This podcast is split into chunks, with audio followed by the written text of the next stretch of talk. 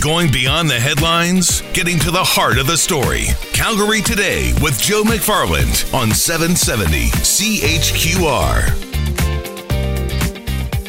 five forty-nine on Calgary Today. I'm not sure if you've had a chance to go to, well, I still call it the new Calgary Police Service headquarters up in the Northeast. Pretty impressive campus they have there. If you do go there for any reason, you are going to see a pretty impressive piece of artwork. I want to bring in the artist behind that. Sisay Shimeles is an Ethiopian artist living in Calgary. Sisay, uh, thanks so much for joining us today. Thank you, Angela, for inviting me. And I, I hope I'm saying your name correctly. Say your name for us. Sisay Shimeles. All right, we'll go with that. Thanks so much. Uh, how long have you been in Calgary, Sisay? It's about, uh, it's getting to be nine years now.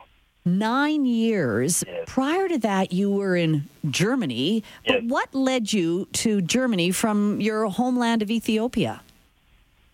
Yeah, it's, uh, it's a long story, but to make it short and summarize, I traveled to Germany to record the Ethiopian pavilion at the World Expo two thousand in Hanover. Uh, that was a great honor for me, of course, uh, to represent my home country uh, by uh, being uh, one of the two selected artists. So the two main themes we, we, we brought there were about uh, the coffee, because Ethiopia claims to be the land of the origin of coffee, and also more than eighty tribes uh, living in harmony and coexistence and so on, which is really okay. But uh, that was not the image the rest of the world knew about Ethiopia at that time. So we were shocked anyways to, to learn uh, about the situation uh, in my country. Uh, I didn't know while I was there because the government didn't tell that. Uh, it, it lacks uh, transparency, so to say, uh, to tell what's happening in the country. Uh, but I learned that from the foreign media, and I was shocked personally.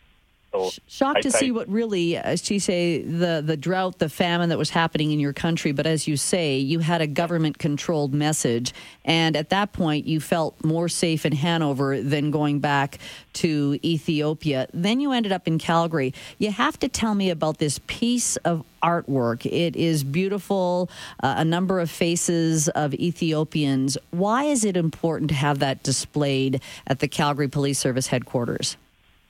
Well, it means uh, really uh, a meaning. It, it, it means a lot for me personally, and also for the, the whole African community, I would say, because it's representing ourselves uh, in, uh, in places like that, where uh, what we learn from all over the world is these days, the clash between police and, you know, immigrant communities and so on. But w- to break that that kind of mentality, to change that mentality.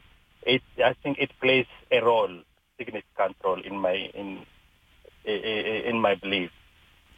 And you know what? That's one sign that the police are saying, yeah, we want to see the faces of immigrants in this country, in this city rather, and especially those from the African nation of Ethiopia. Beautiful piece. Sisay, thanks so much for telling us about it. No problem. Thanks Sisay, so much for you inviting bet. me. Sisay Shimeles, he is an Ethiopian artist living in Calgary. It is five fifty-two.